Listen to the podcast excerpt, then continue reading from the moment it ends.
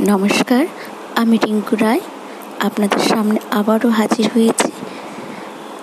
আমার নতুন কবিতা, একটি মেয়ের, যে মেয়েটা গ্রামের মেয়ে হয়েও তার অনেক স্বপ্ন ছিল। সে কাউকে ভালোবেসে ঘর করবে। সেরকমই একটি কবিতা আমি আপনাদেরকে শোনাব। সবাই শুনবেন এবং অনেক শুভেচ্ছা জানাবেন।